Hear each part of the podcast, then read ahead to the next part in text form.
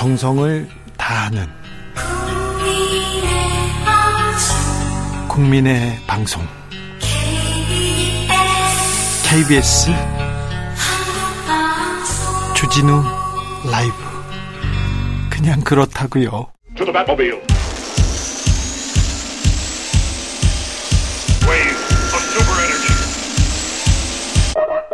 주 기자의 1분 스승의 날 물었습니다. 선생님들 소망은 무엇일까요? 1위는 뭘까요? 신고나 안 당했으면이라는 뉴스 보도를 보고 마음이 아팠습니다. 서울 양천구 한 초등학교에서 생긴 일입니다. 6학년 담임 선생님이 남학생 제자 에게 폭행을 당했습니다. 학생은 분노 조절 등의 문제로 하루 1시간씩 특수반 수업을 듣고 있는데요. 특수반 수업 대신에 체육하겠다고 학생이 막 우기다가 막 우기다가 선생님의 얼굴을 여러 차례 가격하고 발길질을 했습니다. 선생님을 바닥에 내 던지기도 했다고 합니다. 이 폭행은 다른 학생들이 보는 가운데서 이루어졌습니다. 선생님은 팔을 다치고 눈에 멍이 들고 전치 3주의 진단을 받고 학교에 나오지도 못하고 있다고 합니다.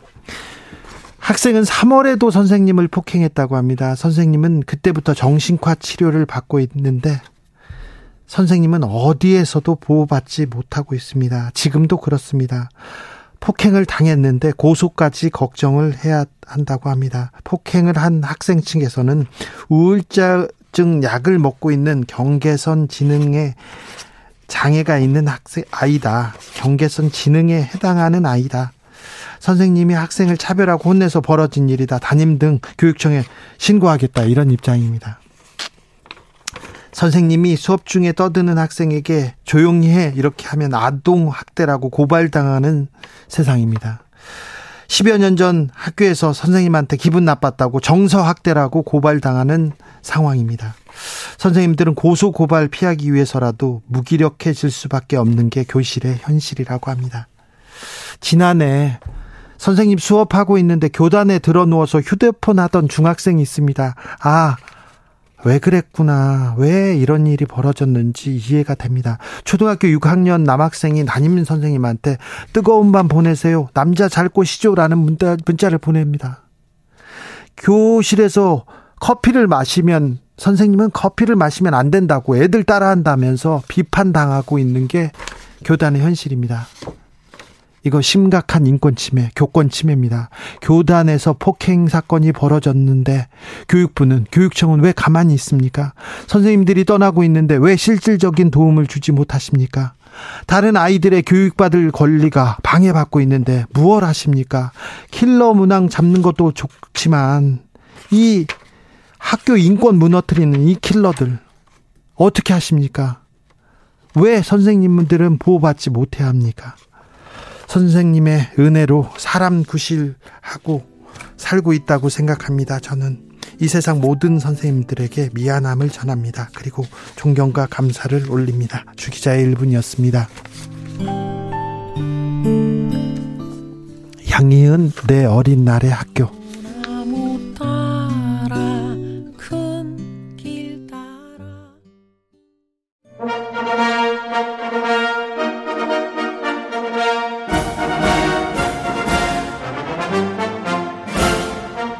꽉 막힌 우리 정치의 맥과 혀를 시원하게 뚫어드립니다. 정치 일타 김성태가 풀어줍니다. 정치의 맛. 협치 전문 기술자 분쟁 조정 해결사 김성태 국민의힘 중앙위원회 상임의장 모셨습니다. 어서 오십시오. 예, 안녕하세요. 김성태입니다. 의장님, 왜 최저임금은 만 원에 만 원을 찍지 못했을까요? 그렇습니다. 이게 지난 5년 동안 네. OECD 가입 국가 7개 국가 중에 물론 이탈리아 같은 경우는 이제 최저임금이 없어요. 아예 예. 이 제도가. 예. 나머지 6개 국가 중에서 한국이 그동안 5년 동안에 실질적으로 42%가 이제 뛰었어요. 네. 통계상으로. 그 전에 너무 네. 낮았잖아요. 네, 낮았죠. 네. 낮은 부분도 있지만은 네. 지금은 이제 미국 같은 경우도 2000 그러니까 9년 이후에 실질적으로 7.25달러에서 이 15년 동안 지금 2023년까지 최저임금이 거의 묶여 있다시피 해요. 그런 가운데 그래도 한국은 지난 5년 동안 평균 한 42% 올랐으니까 꽤 많이 뛰었죠. 올해 240원 올랐다니까요. 물가는 네. 훨씬 더 많이 올랐는데 네. 이렇게 그 최저임금이 안 오르면 실질적으로 깎인 거다. 이렇게 저도 뭐 당에서 노동 문제를 좀 상당히 그 책임을 지고 있는 입장에서 네. 음, 그러니까 제가 그 따집니다. 노동부 장관이나 네. 노사민정위원장 뭐 노동위원회 뭐 위원장 이런 분들과 뭐 이렇게 항상 노동 해남 문제 가지고 논의할 때 네. 그래도 윤석열 대통령이 여차 잘못하면 친기업 정권으로 인식되어질 수 있다. 그만큼 이제 기업 활동이 용이하게끔 또 기업에 이런 많은 용기를 희망을 불러일으키는 그런 입장을 대통령이 많이 제시하시고 상대적으로 네. 노동 쪽은 좀 이렇게 어, 소외감이 느낄 정도로 어 이렇게 취약해질 수 있다는 그런 지적이 있다. 예. 그렇기 때문에 대려 친노동적인 측면에서 이번에 한번 만원 한 넘기자. 예. 그랬지만은 결국은 9,860원 2.5% 이제 작년 대비해서 네. 올랐죠. 그런데 이제 뭐 주 기자님 아시다시피 이 최저임금 적용 대상은 물론 경제활동 인구 중에 가장 취약계층입니다. 예. 물론 힘들고 어려운 3D 업종에 주로 종사하시는 분들이고 지금 실질 임금 인상으로서 오른 물가라든지 여러 가지 생활 비용을 좀 감당을 해야 되는데 네. 이번에 2.5%는 좀 터졌죠. 네. 아, 그렇지만 이제 네. 이게 또 최저임금 적용 대상 사업자들이 보면 대 보면 대, 대체적으로 또 열악해요. 네. 그러니까 소상공인, 중소기업, 네, 뭐 이런 자영업자 이런 네. 쪽이지 않습니까? 네. 또 중요한 것은 이 이제 최저임금 적용 대상이 보면요. 네. 보통 이제 우리나라 고용 허가제에 의해 가지고 외국인 근로자들이 들어오잖아요. 네. 외국인 근로자들이 전 세계에서 가장 노동 조건이 좋은 나라가 대한민국이에요. 왜? 대한민국 국내 노동법하고 음. 근로기준법이나 이런 노동관계법을 외국인 근로자에게도 그대로 차별 없이 네. 동일 적용을 해주거든요. 예. 그러니까 이 이번에 어, 최저임금 적용이 이렇게 얼마라도 오르면은 네. 이거 전부 외국인 근로자들에게 그대로 또 인상이 돼 버립니다. 그러니까 심지어 농가라든지 요즘 뭐 어, 생선을 잡는 이 고깃배를 타는 그 많은 어, 업 종사자들도 보면 네. 거의 외국인 근로자도 없으면 안 됩니다. 예. 그래서 뭐 한편으로 이런 소상공인이나 자영업자들의 그 애환과 고충도 정부 입장에서는 뭐 이 최저임금 결정에서 많이 어, 고려되지 않았나 이렇게 봅니다. 최저임금 또 인상됐다. 나 장사 못 해 먹겠다. 차라리 투잡지 뛰겠다. 이런 뉴스도 많이 나옵니다. 그런데 네, 참 안타깝죠. 예, 그 노사 다 뭐 이렇게 불만이라고 얘기 나오는데 최저임금 정해질 때마다 그렇습니다. 그런데 언론에서 최저임금 올리는 걸 굉장히 좀 뭐라고 해야 되나요? 어, 좀 경원시하는 그 태도를 보여서 그리고 최저임금 그리고 굉장히 어려운 사람들 임금이지 않습니까? 그래서 그렇습니다. 저는 좀 저는 오늘 이 자리를 통해서 뭐 이 KBS 주진희 기자가 좀 고맙게 생각하는 게 이게 최저임금 이 최저임금 이 심의위원회에서 어제 결정을 해도 네. 이게 오늘은 이게 핫 이슈로 달아져야 되는데 네, 네. 중요한 부분이죠. 근데 뭐 다른 방송에서는 이걸 좀 소홀히 해요. 네. 이게 이제 정말 이 최저임금 개청에서는 이 임금 인상이야말로 가족들의 생계에서 하나의 가장 그렇죠. 바로미터가 네. 되는 건데 네. 이거 좀 더 국민적 관심이나 언론에서도 많은 관심을 보여줬으면 좋겠어요. 네, 아무튼 110일 논의 끝에 결국 표구열로 가는데 노사 모두 불만입니다. 그런데 이런 그 최저임금을 정하는 그런 구조도 조금 바꿔보고 고민해볼 대목입니다. 그런데요, 자 예. 최저임금 이 정도 다루고요. 아까도 저희는 다뤘어요. 저희는 예. 꼭 다룹니다. 필요한 예. 부분. 예, 예. 수혜 대책 좀 얘기할게요. 예, 예. 그런데요, 작년에도 집중호우가 나와서 큰 피해 입었잖아요. 그래서 예. 좀더 나아져야 될 거 아닙니까? 좀더 예. 고쳤어야 될 거 아닙니까? 왜 이렇게 못합니까? 그러니까 좀, 어, 이 자연재해라는 것은 네. 뭐 이걸 그냥 재난으로만 여기고 영, 국가적으로서는 ABB 지출 뭐 그런 항목에 늘 이거 외에는 큰 고민이 없을 정도로 아니한 인식은 아, 매번 이거 지적이죠. 네. 이거 고쳐져야죠. 네. 그래서 이제 뭐 윤석열 대통령께서도 네. 뭐 이번 또 뭐 카르텔이라는 일부 이야기를 했지만 정말 정치적인 어떤 그런 지원금들 이런 것들은 전부 이제 앞으로 기획 재정부에서 아니 예, 그런 거는 고치고 바, 잘못된 건 바로 잡으세요. 아, 괜찮은데 그 예산 구조 속에서도 예. 앞으로 이런 불교 불급한 예산들 다 네. 정리하고 네. 앞으로 이런 재난 예. 그리고 화재 예. 막 이런 국민들 생명 안전을 소중히 다룰 수 있는 그런 사회적 인프라 구축이라든지 네. 또 그런 안전망을 구축하는 그런데 국가 재정을 더 많이 투입하라는 게 윤석열 대통령의 뜻이에요.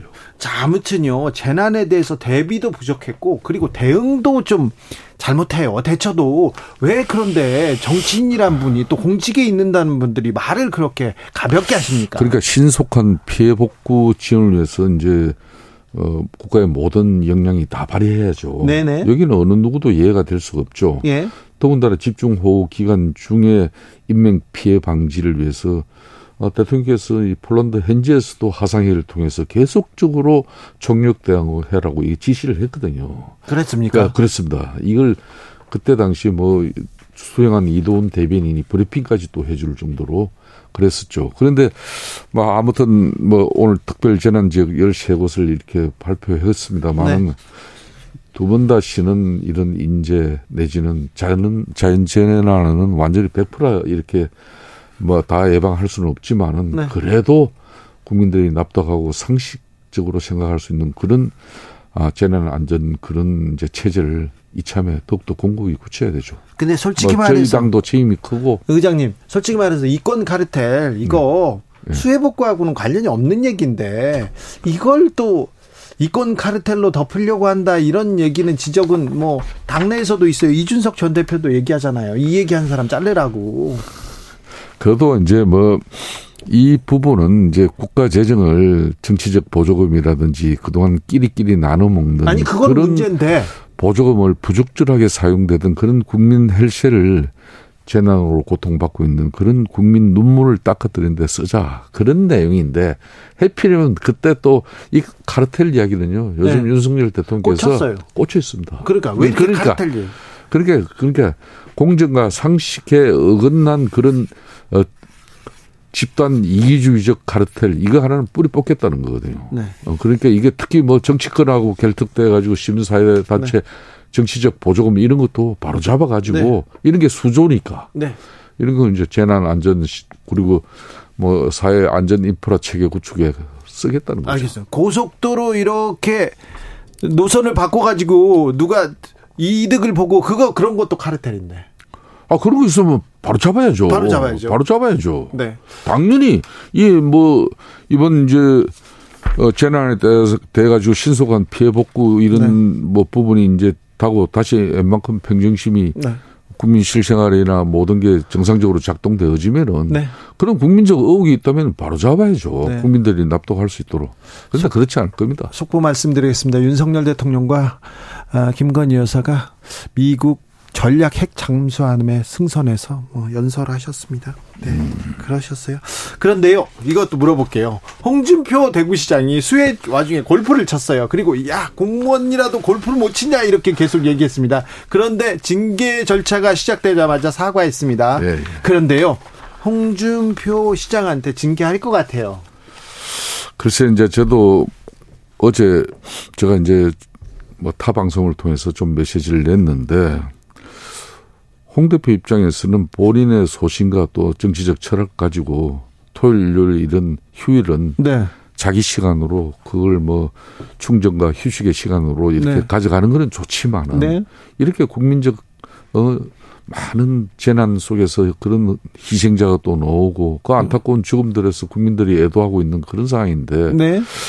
자기 지역 대구시에는 뭐 그런 상황이 발생 안 했으니까 다행히 예. 어 그렇게 생각할 수 있지만은 이게 윤석열 대통령과 뭐 강력 단체장 모든 공직자들은 이런 재난에 뭐 어느 특정 지역에 예로 하고 이런 게 있을 수가 없는 거죠. 예. 국가적 역량을 다 모아서 대처를 해야 되는 상황인데 하여튼 그 골프를 치고 비록 한 시간 만에 끝났지만은 그 이후에 본인이 그걸 대응하고 수습하는 과정은 국민들 그런 정서에 맞지 않아요. 그랬어요. 아, 그런 부분은 이참에 오늘 이제 사과했지만은 네. 좀 그걸 처음부터 그런 논쟁을 벌이지 말고 네. 그걸 그냥 바로 수습하고. 자, 그래서요. 어, 징계할 것 같아요. 그래가지고 대공가도에 빨간불 들어올 것 같은데 그렇지 않습니까? 어, 저는 뭐 우리 국민의힘 윤리 강, 강령에는 이런 게 있어요. 예? 사행행위라든지 유흥, 골프 이런 등에 대한 제한에 대해서 자연재해 등으로 이제 국민이 슬픔에 잠겨 있거나 또 국민과 국가가 힘을 모아야 할 경우에 이런 일을 할 수 없도록 이제 규정을 하고 있어요. 근데 힘을 안 모으고 네. 지금 다른 얘기 했잖아요. 그래서 이제 뭐 또 당원 당규상에는 이런 현행 법령이나 당원 당규 윤리 규칙을 위반해 가지고 당 발전에 어떤 지장을 초래하고 그 행위의 결과로 이제 민심이 이탈하고 위반했으면은 이거 징계가 가능하도록 돼 있거든요. 그래서 징계 어, 수위는요? 어 그런데 이 당원 당규상은 그리 돼 있는데 네. 뭐 어찌 보면은 또 홍 대표 입장에서 오늘 대국민 사과를 통해서 네. 좀뭐 이런 부분을 수습하고 아뭐 또 국민들 눈높이에 본인이 앞으로 처신을 맞추겠다는 그런 또 각오가 있기 때문에 뭐 그런 여러 가지 사정을 또 이제 앞으로 우리 일련들이 감안을 하시겠죠. 그럴까요? 그렇기 때문에 이걸 다음에 징계까지 가지는 않습니까? 대선 출마에 뭐 걸림돌은 안 됩니까? 뭐 벌써로 이게 뭐뭐 뭐 비상등이 켜졌다 이렇게 가는 것까지는 좀 너무 섣불러요. 알겠습니다. 대선에 뭐 걸림돌은 되지 않을 것이다 이렇게 얘기하시네요.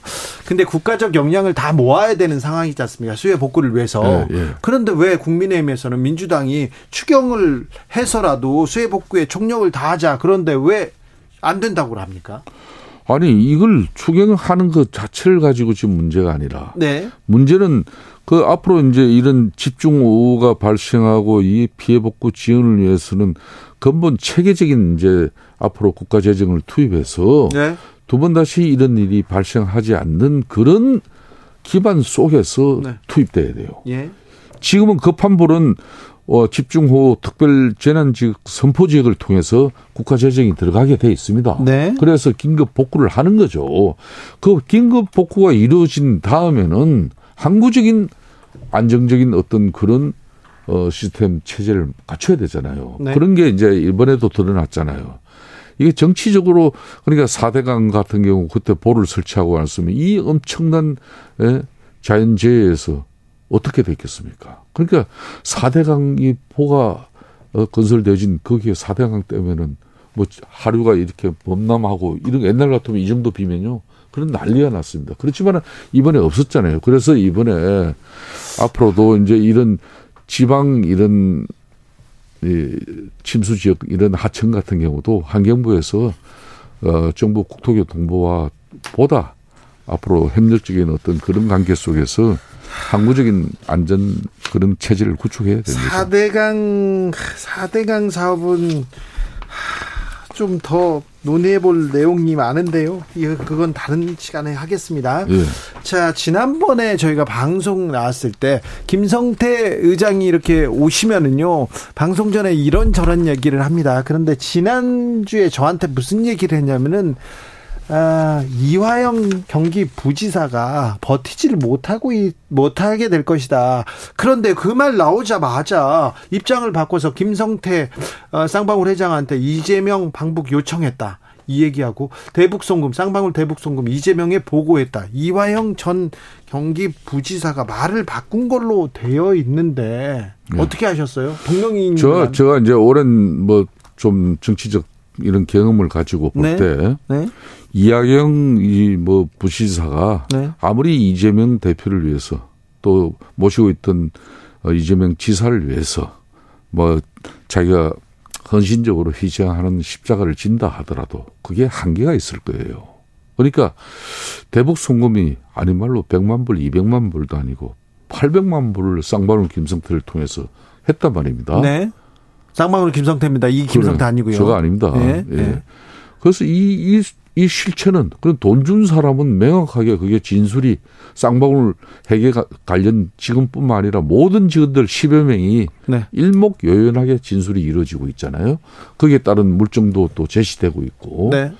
법정 진술까지도 다 이루어지고 있고 그런 측면에서 이하영 부지사만 이걸 모든 걸 자기가 지고 가기는 십자가를 지고 가기는 자기가 감당이 안 됩니다. 자, 김성태 쌍방울 회장은 아닌 말로 제가 네. 또 말씀을 드리면은 네.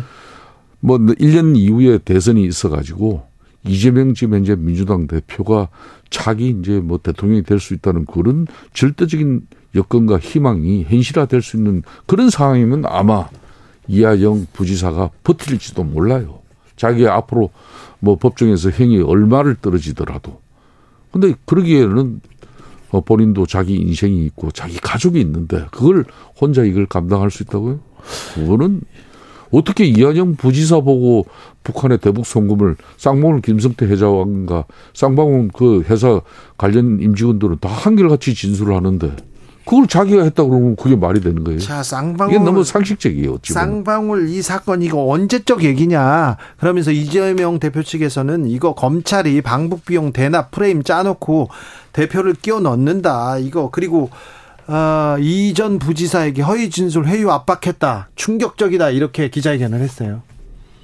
아마 지금 민주당 입장에서나 이재명 대표 주변에서는 그렇게밖에 정치적으로 검찰을 압박하고 또 업무를 이렇게 제시할 수밖에 없는 수준일 거예요. 그렇지만은 지금 대한민국 검찰 같은 경우는 제1야당, 그것도 170석 가까운 제 국회 입법 권력을 한 손에 쥐고 있는 이재명 대표를 상대로 하는 이 대북 송금 이 검찰 수사에서 그걸 아무리 뭐 미리 각본에 짜놓고 기획 수사를 통해서 거기에 이재명 지금 민주당 대표를 맞추고 있다. 그거는 어느 검사가 자기 목을 걸고 그렇게 할 수 있겠습니까? 이재명 대표 검찰이 수사를 해야 되는데 자꾸 정치를 한다. 그러니까 그런 말밖에 못 하는 거예요. 자기가 어, 이하영 부지사에게 그런 걸 지시한 사실도 없고 또 이거는 이하영 부지사가 김성태 쌍방울 회장과 둘 사이에 있었던 일로 나는 전혀 모른다. 네. 그렇게 이야기하지 못하잖아요. 그런데 지난번 성남시장 시절에도 성남 도계공 김문기 처장 그 아들도 법정에서 진술했지만은 집에서도 그 가족들이 다 이재명 당시 성남시장 전화를 받아서 다 내용하는 걸 중국 고인을 갖다 자기는 모른다. 그 가족들이 얼마나 시장에 대한 큰 배신 가지겠습니까? 그런 측면에서 지금 이제 이 쌍방울 김성태의 대북 송금권도 나하고는 관계없다. 네. 이하영 부지사하고의 문제다. 이렇게 못하잖아요. 이재명 대표가 그렇게 이야기 못 하잖아요. 아니요. 그 전에는 전혀 모르는 상황이라고 했죠. 아, 그런 이야기를 그렇게 이야, 부지사자, 부지사하고 둘만의 문제지 예. 나는 모르는 일이다. 그렇게 지금 안 하고 있다니까요. 그만큼 이 건은 앞으로도 두고 봅시오. 이하영 부지사가 정치적으로 이 대북 송금의 그 십자가 총대를 자기가 얼만큼 이걸 어 모든 법적 처벌을 자기가 감내하면서 이걸 지고 갈 수 있을 건지. 알겠습니다. 네. 그런 국민적 상식으로 이런 뒤다볼 수 있는 거죠. 지난주부터 이 얘기를 하셔가지고 뭘 좀 알고 계신 것 같은데, 네. 그래서 물어봤습니다. 정치의 맛 여기까지 듣겠습니다. 김성태 국민의힘 중앙위원회 상임의장이었습니다. 감사합니다. 예, 감사합니다. 정치 피로, 사건 사고로 인한 피로, 고달픈 일상에서 오는 피로. 오늘 시사하셨습니까? 경험해보세요. 들은 날과 안 들은 날의 차이. 여러분의 피로를 날려줄 저녁 한 끼 시사. 추진우 라이브.